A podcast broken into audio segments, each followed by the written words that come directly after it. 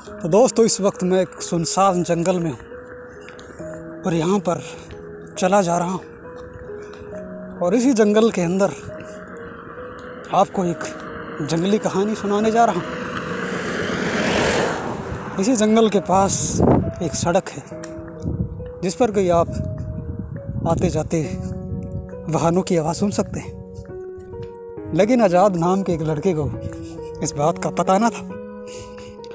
आज़ाद नाम का ये लड़का एक दिन रात को तकरीबन तीन बजे घर से निकलता है और इसी रास्ते पर चल रहा होता है।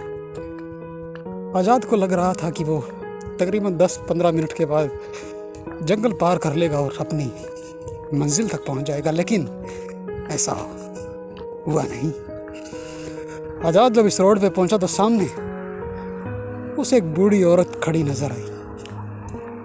बूढ़ी औरत आज़ाद को देखते ही बोली, बेटा, मुझे बहुत भूख लगी है। कुछ खाने को दोगे? आज़ाद इन बातों से काफ़ी अनजान था। उसने अपनी जेब से एक पार्ले जी का बिस्कुट निकाला और उस बूढ़ी अम्मा की तरफ़ बढ़ा दिया। लेकिन उसने कहा कि मैं सिर्फ़ प्याज ही खाती हूँ। आज़ाद को ये बात सुनने में काफ़ी अजीब लगी। मैं आपको बता दूँ कि राक्षसी योनि में भोजन प्याज का सर्वोत्तम माना जाता है। आज़ाद को यह बात पता न थी और उसने कहा, आप मेरे साथ चलो। उसके इतना कहते ही आज़ाद की आँखों के सामने अंधेरा छा गया और वो काली दुनिया में पहुँच गया। आज़ाद अब अजीब सी हरकतें करने लगता। वो शाकाहारी होकर भी अंडे मांस मुर्गे खाने लगता।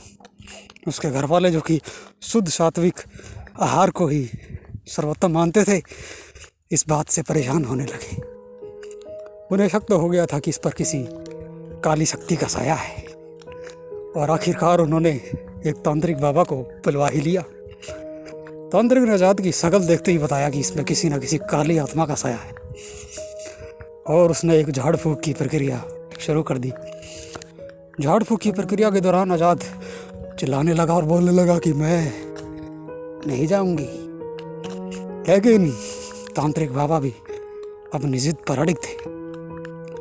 तांत्रिक बाबा ने जैसे ही मंत्र पढ़ने शुरू करे, उनके शरीर के कई जगह से खून आने लगा और बूढ़ी हंसने लगी और बोलने लगी कि तू जितना मंत्र पढ़ेगा, तेरे शरीर से उतना ही खून आएगा और एक समय पर तेरी मौत हो जाएगी।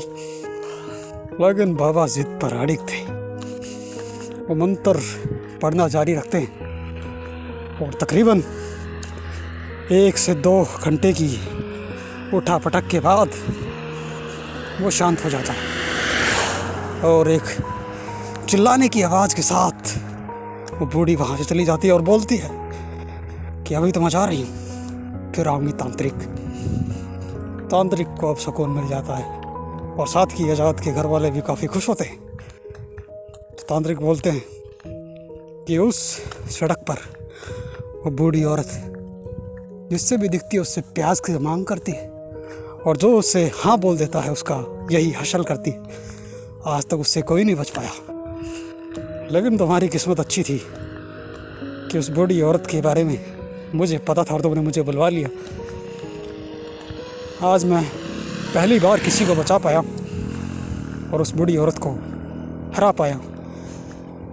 अगर आपके साथ भी ऐसा कुछ होता है तो आप उस तांत्रिक बाबा को बुला सकते हैं। इस सड़क का नाम मैं आपको नहीं बता सकता, लेकिन अगर आप हॉरर स्टोरी सुनते हैं तो आप जानते होंगे।